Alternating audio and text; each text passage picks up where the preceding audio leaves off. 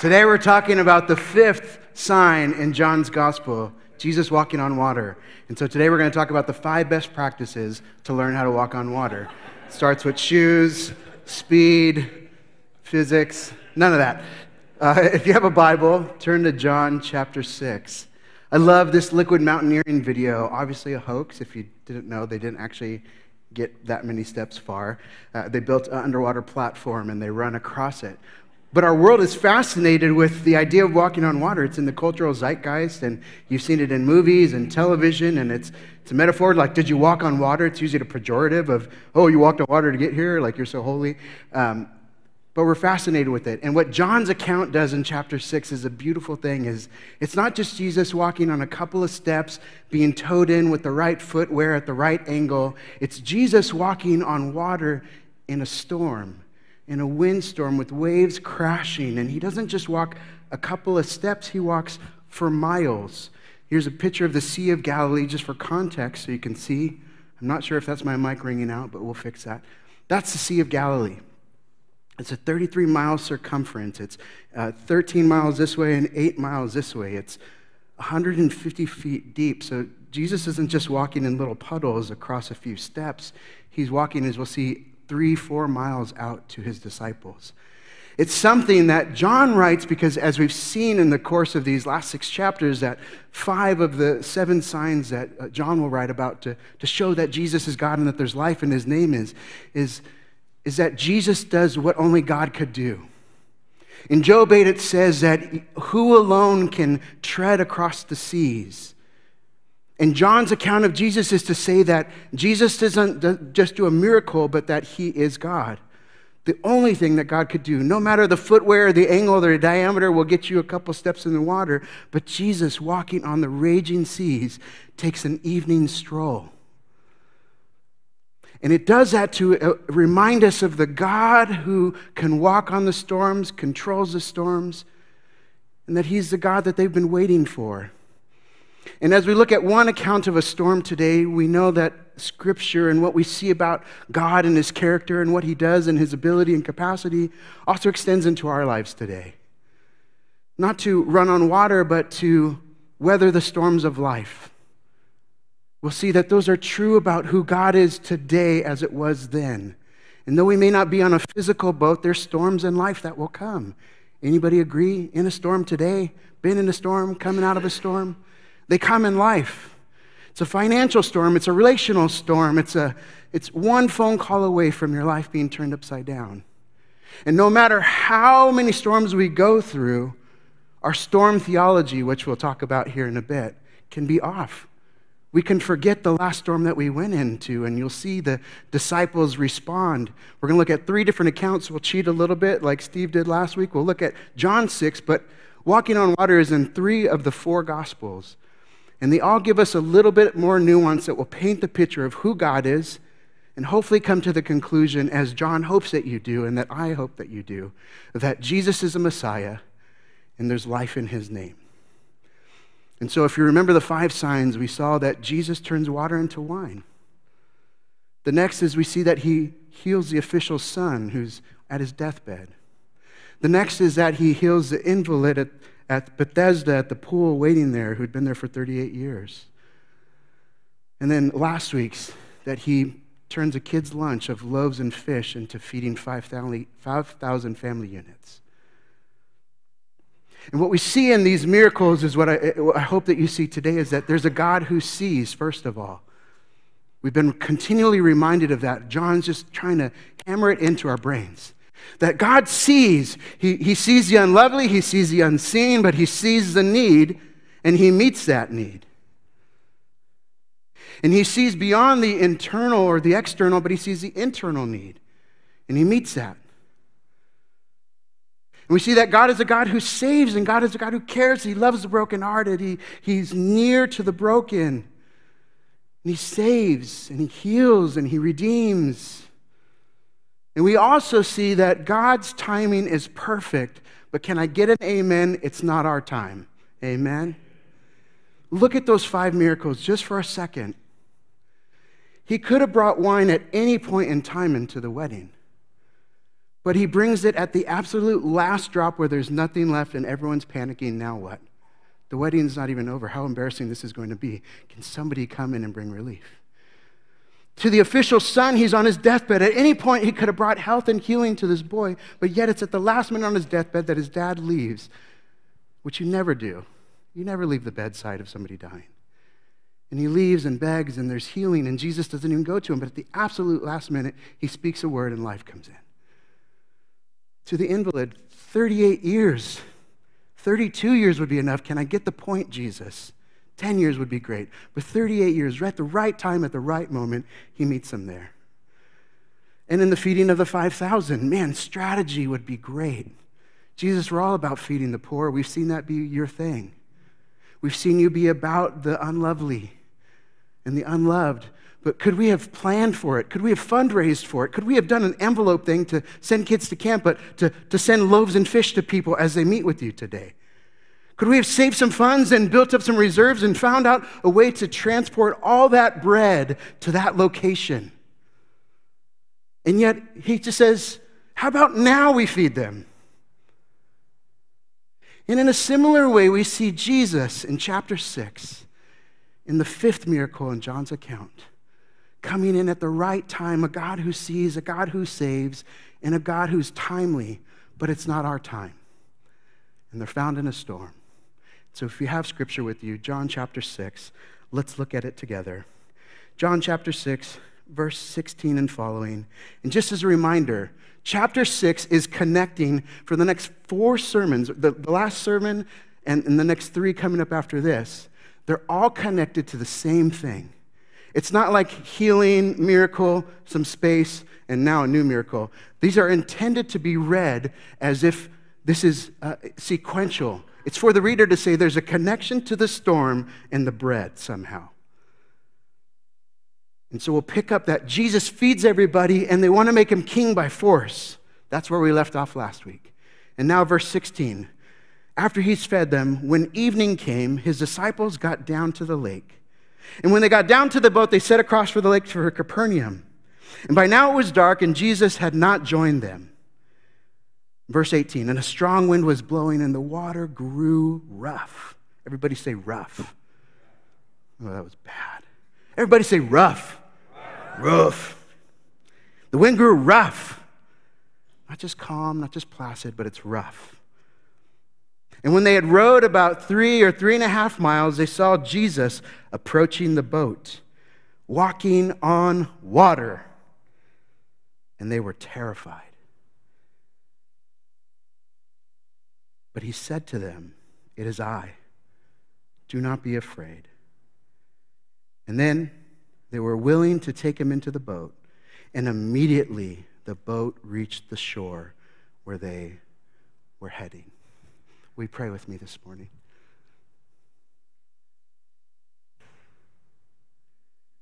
Lord, it's wonderful to be with you and with your people. What a gift that we can study your word as we celebrated freedom that we have last week.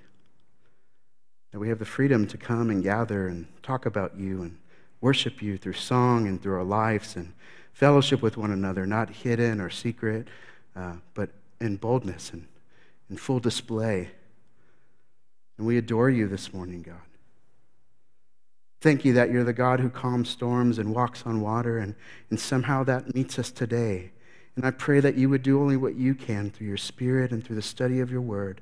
Allow it to study our lives and see where we have a wrong understanding of who you are. Allow us to uh, see that you're for us and you see us and you know us.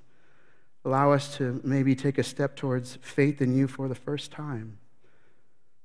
Or just to renew a, a vigor and a passion for you and your name and your word. May it be about you on display today and not clever words or tactics, but just you. And that would be enough and sufficient for us today, God. That all that you have and all that you say are words of life to us today. And so do what only you can now, I pray. In Jesus' name, amen. So he feeds 5,000.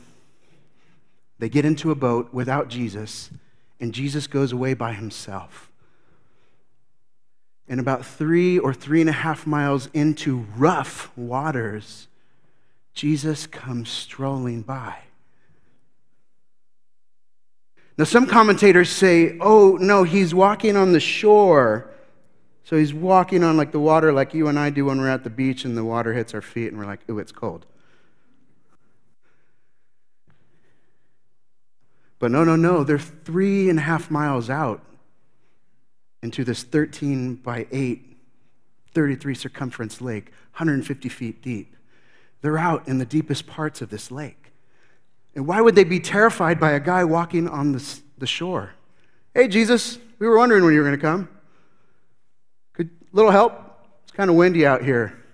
No, no, they're terrified because Jesus does the unthinkable and walks by them. And they're terrified.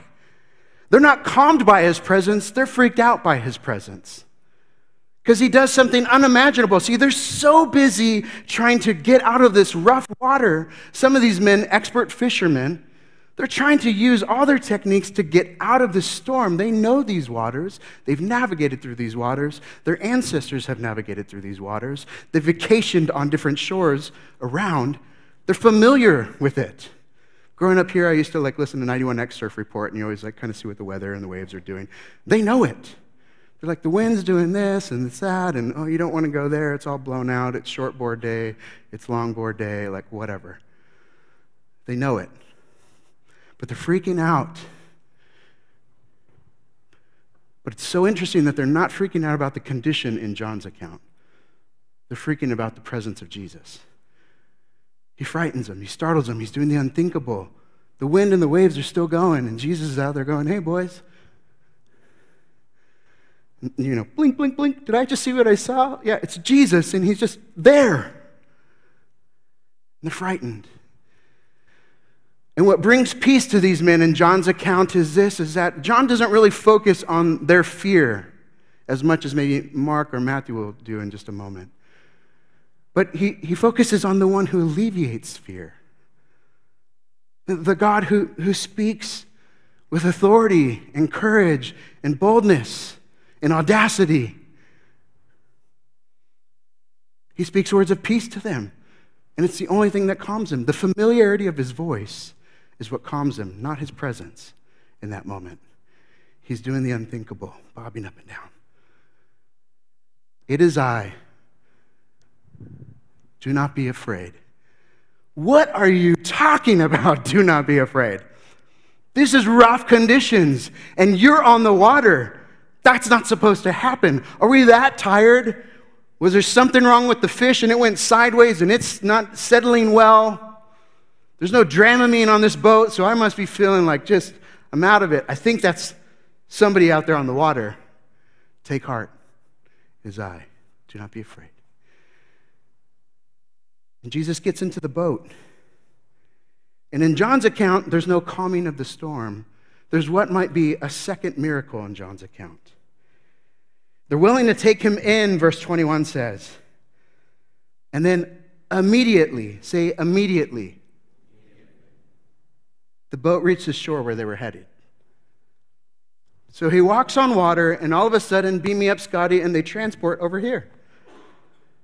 What the heck? How did we water, fish, loaves psh, at shore? We were headed in an instant. Perhaps a second miracle, or maybe it's just the come down of, oh my gosh, if you've been in a storm before and you're, I didn't think we were going to make it. I was, I was like praying my last prayers and making sure my will was in order and everything was going to be good. And by the time we come down and go, Jesus, what was that all about? And the boat hits the shore.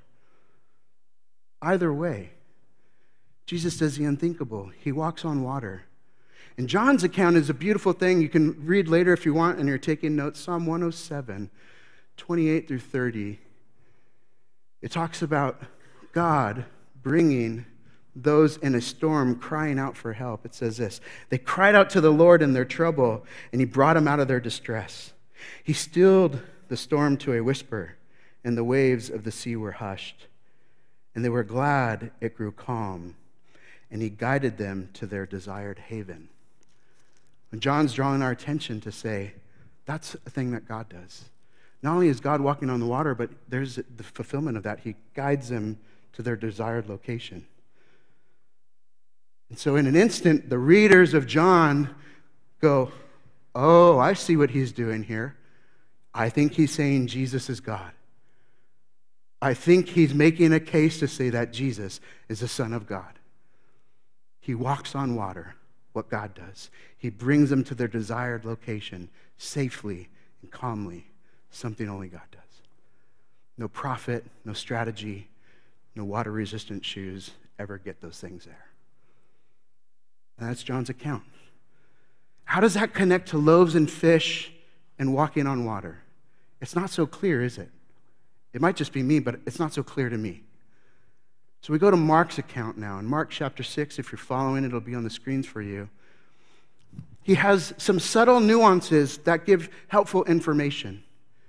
You see that immediately Jesus made the disciples get into the boat. So, so now what Mark includes that John's account doesn't include is that it was right after feeding everybody that at Jesus' invitation and instruction, he invites his disciples into a boat and set sail.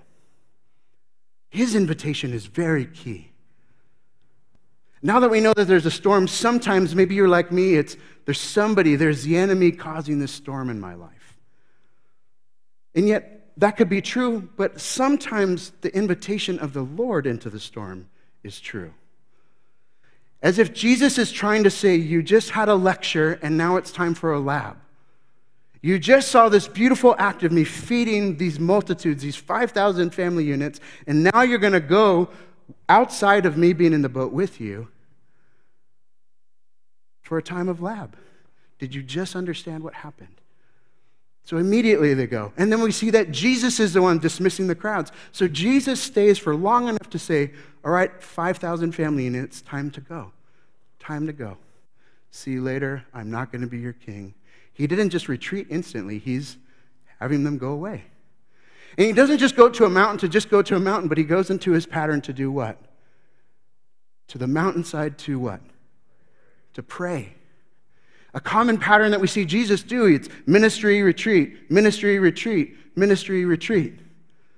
I serve, now I go and listen to the Father. I serve, and now I go say, Father, what would you have me do next? As you saw a chapter ago, I don't do anything beyond what the, the Father tells me to do. So immediately they go, he sends them at his instruction, he dismisses the crowd, and then he goes to pray. Continues on in chapter 6. Go back to the, the one before that. Later that night, yeah, in the boat, he was alone on land. And now we have some new addition Maybe John didn't want to focus on the pain and the strife, but Mark does. They were straining with oars. There's just blisters and labor and trying to get past out of this. But the wind was against them. And shortly before dawn, he goes out to them. So now we have a timestamp of when Jesus comes out to meet them.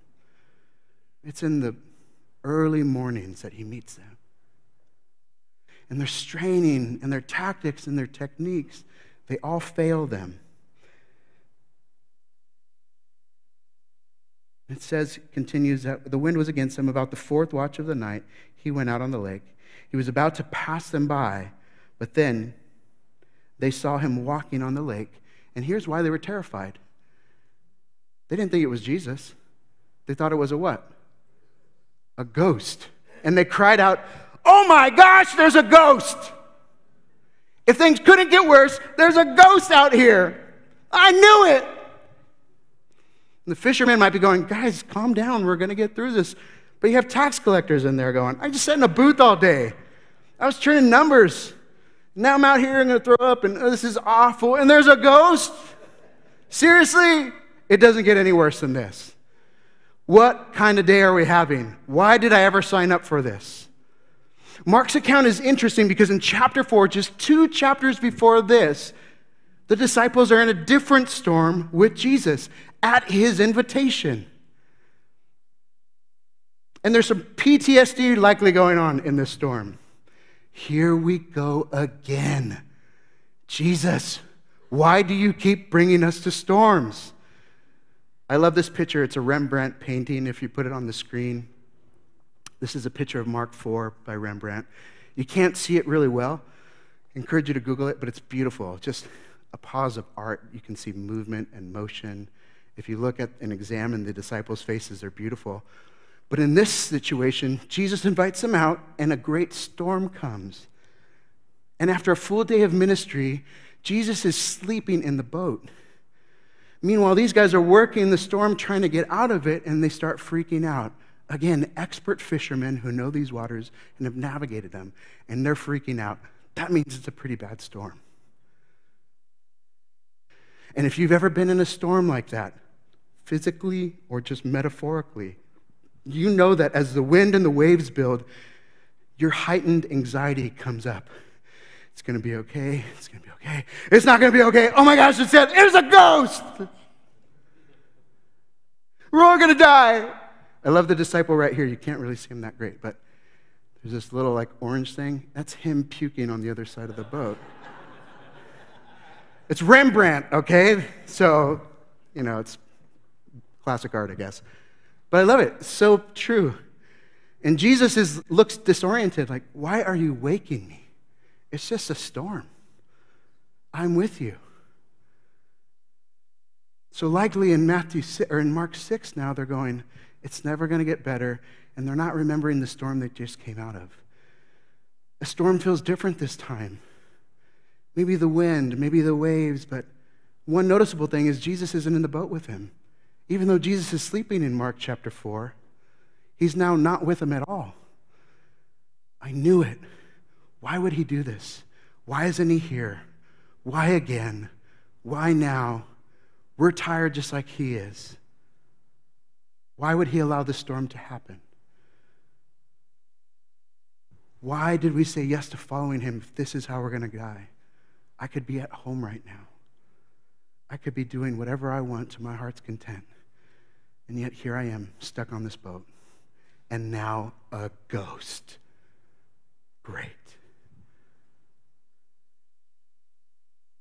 It says immediately, though, this time in Mark's account, he gives a little more. He adds a phrase, take courage. He speaks to them and he says, Take courage, it is I, do not be afraid. And then he climbs into the boat and the wind dies down completely. In Mark's account, the wind and waves subside as Jesus enters the boat. His voice calms their nerves. His words bring courage. And now his physical presence brings calm in the storm. And Mark does the, the best job of tying in the fourth sign to the fifth sign. After he speaks to them, the wind and the wave die down, and they're completely amazed, as they should be. He walked on water to get to them. He gets in the boat, and the wind and the waves stop immediately. And verse 52 they were completely amazed, for they did not understand about the loaves. What? They were completely amazed, for they did not understand about the loaves, and their hearts were hardened. What are you talking about? You did understand about the loaves. Well, the point of John and Mark and what we'll see here, Matthew, agrees with all of that. He doesn't add anything new in this particular moment. But what it does is it's directing our attention, Mark specifically directing our attention to a better Moses. You can go to Psalm 77 later and read, but Psalm 77 19 talks about God navigating through storms and a path through the storms he goes through, but leaves no footprints. It's alluding to the Red Sea and the parting and Israel being led to freedom and being saved. And Jesus is doing that. Again, something only God does. He walks on water, He leaves no pathway. He's a better Moses. He brings freedom in a totally different way. He brings life in a totally different way. He's just not a good guy. He's not just a great leader. He's a better Moses. He's a better Aaron, the last verse of that will say in verse 20. And how is that connected to bread and loaves? the point of John and Mark now is saying if these guys would have understood what just happened, not just a lot of food got distributed to people, but that the Son of God brought actual, tangible, physical relief. He did something that only God could do. As, as manna came from heaven, now bread now comes and is distributed to the people. Jesus will come next week and say that He is the bread of life. Not only do I provide the physical bread to you, but I am actual bread. If you eat of me, you'll never grow hungry again. So God does the unthinkable and feeds and literally brings life and sustains them. And now, in this moment of terror and impending doom and death, Jesus brings life to these men in a boat, terrified by a ghost, worrying about a storm. If they would have only understood that they were with God and God was with them, no storm would bring that much terror. They wouldn't be overwhelmed because they said, Jesus, at his word we went. And Jesus is God and he's all knowing, he's all powerful. So if he knew, he sends us and we go. And if he's on the wind and the waves, of course he is because he's God. And so he treads the seas like only he can. And so we don't have to be afraid. But their hearts were hardened. What's interesting to know about this moment is that their hearts being hardened is this is that they knew Jesus, they walked with Jesus, they did works and miracles in the name of Jesus, and yet they still didn't know who they were working with. They still didn't know who they were walking with. I don't know about you, but that encourages me because I'm a big knucklehead most of the time. I'm still going, about the loaves? Well, this storm is different. You were asleep and at least you were there, but now you're not. And but see, if you could have just come sooner, then that would have been more helpful because me and Peter had a little tiff and it was tough. And now there's some relational things that we have to work on because we didn't get it. And I was about to just abandon ship and say, I'm not following Jesus anymore and this is not worth it. And this, something about this storm feels different, Jesus. Maybe you can relate. As we kind of come to a conclusion, we go to Matthew's gospel, if you're following still, Matthew 14. He really has nothing new to say. He, he agrees with, with Mark and says, Yep, the disciples, it was Jesus' instruction. Jesus dismissed the crowd. He goes and prays. Later that night, while they're considerable distance, Jesus sees them. He comes to them. Nothing new there. Take courage, it is I, do not be afraid.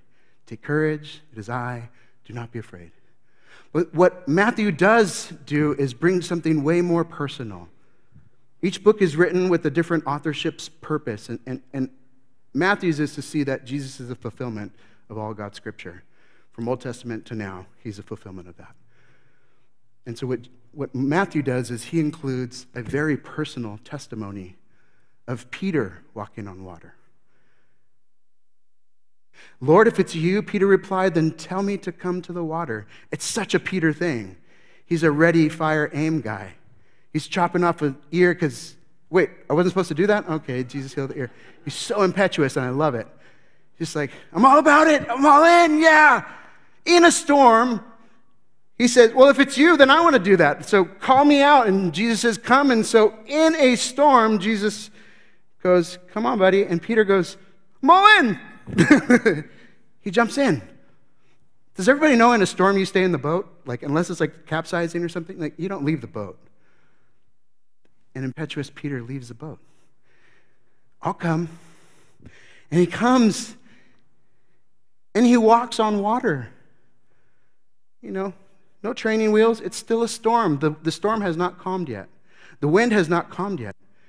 He didn't say, let, let, me just steal the storm and now you do it. A little tricycle baby, come on, little first baby steps. he's just like, well, come on. Where's your faith? Come on, buddy. I'm with you. Let's do it.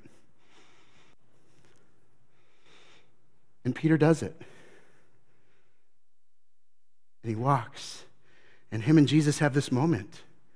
He's looking at Jesus full of faith and confidence and going, You are the sustainer of life.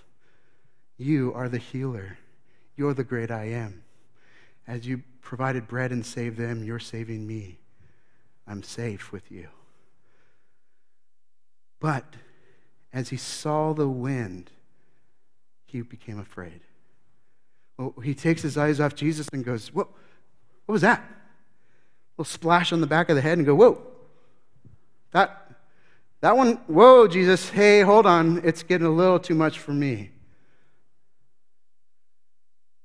And he, the smells and the, the feel of the wind and the power of the storm begins to captivate Peter's mind. And in that moment, he becomes afraid, full of faith and confidence, full of who Jesus is, and yet the wind and the waves are clearly more powerful than the power of Jesus. So he sinks. And he prays a prayer. Maybe you've prayed it before. I know I have. Lord, save me. Just would you please save me? what I love is that Jesus' salvation is immediate, it's relational, it's personal, and he extends a hand. I got you, bud. Reaches out. Here's what I don't like. You of little faith, why do you doubt? I'm sorry, there was 11 other guys in the boat. Not one of them said, Sign me up, Jesus. Not one. And it's not like other people have done this so we know what to do. I'm doing something totally new and foreign, and everything in me is going, ah, ah.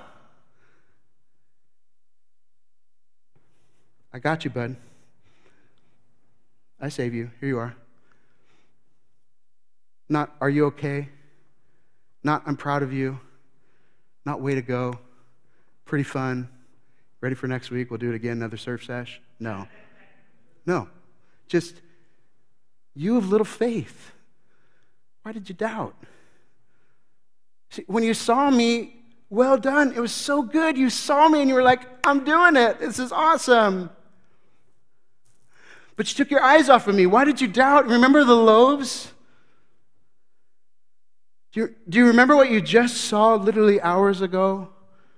If you could have just known and rested in that and trusted in that and trusted in that I'm God and here I am in the flesh, that you would know that I'm bigger than any storm. That you know I'm bigger than any wind and wave that comes your way. Why'd you doubt? You have little faith. Oh, I'm so much bigger than what you occupied your mind with in that storm. Oh, I'm so much greater than that. In fact, let's step into the boat. Wind and wave die. See, it was salvation was that close to you, bud. Why did you doubt? You're afraid of the storm and you worship the storm maybe more than me and you've allowed it to take place. You allowed yourself to be distracted by the wind and the waves, and yet, eyes on me. I got you. Come. The wind dies down, they're in the boat, and the right response is they worship. Truly, you are the Son of God. The beauty in Matthew's account is that this storm accomplishes what it's intended to do to help them move from Jesus is a good guy and he does pretty cool things to he's the Son of God. In John's account, to see that Jesus is Messiah and there's life in his name. And life literally brought through bread and sustenance in that way, and life being the rescue of wind and waves, he commands the seas. As the worship team comes up, we're going to just give you four things to think about. We've talked a lot about that storm, but a storm theology for you and I today. The first is this four things. It's so dumb, but it's practical. Ready? Storms come. Number one, storms come. You're not unique in your situation if you find yourself in a storm today. It doesn't diminish the storm that you're going through, but it's just the reality that storms will come in life. It's one phone call, it's one email, it's one left turn, transforms your whole life, your family's life. It's one doctor decision. It's one paycheck that becomes your last paycheck. It's one relational thing that brings tumult and storm and wind and waves. And though you might be through a storm, You may forget, but storms come. No one's exempt from that, and we shouldn't be surprised by it. You're in a storm today, you're coming out of a storm, or a storm will be coming. That's the theology of the storm. It will come. Number two, storms are disorienting. Oh man, are they disorienting.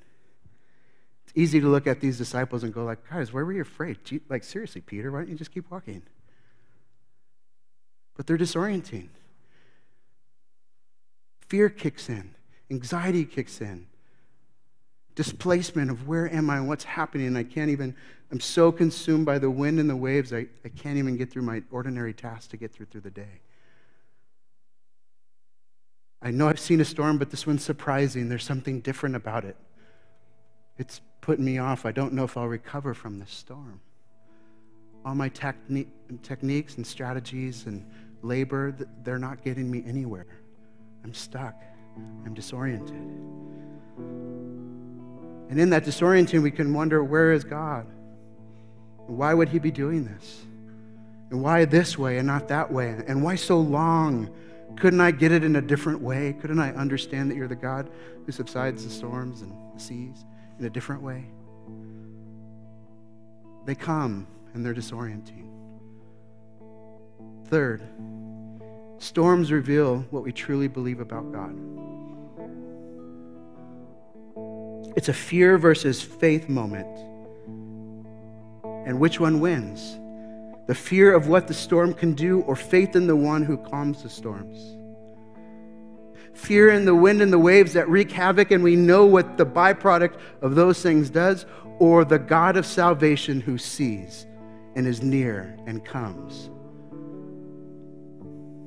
I can take him at his word if I believe who he is, is that I can take courage because he's with me. I can say, It is I, it's Him, it's the great I am that He's with me and near me and close to me. I don't have to be afraid because He's not afraid. If Jesus is freaking out, I'm freaking out. But in chapter 4, he's sleeping, so I think he's doing pretty good.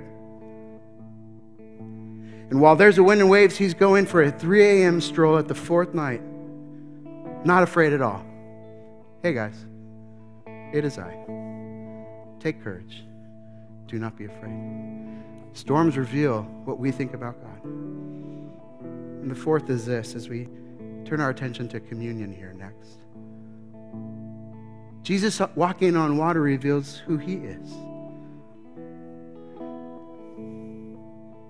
He's the stealer of storms. He's the wave rider of all wave riders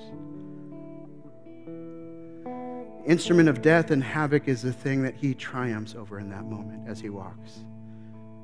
No storm too great. The storm that's impending doom is the thing that he triumphs so effortlessly that he can stroll across. In a similar way as John ends, is that we see that Jesus is crucified and betrayed and he dies and he's buried and he's resurrected and he, he triumphs over a different death actual physical death, and yet he triumphs over spiritual death, that he brings life, and there's life in his name. So, church, where's your theology in the storm today? Where do you struggle? Are you surprised that they come? Know that they come. Are you disoriented? Me too. But do you trust who he is? Can you take him at his word? He's the calmer of the storm. The wind and waves are nothing to him. And so you can trust in Jesus in the storm. You can find rest in him today. Direct your attention to him. Take your eyes and belief off the wind and the waves and set it on him this morning. Amen. We're going to invite Matt Jarvin up. We're going to do communion together as a family.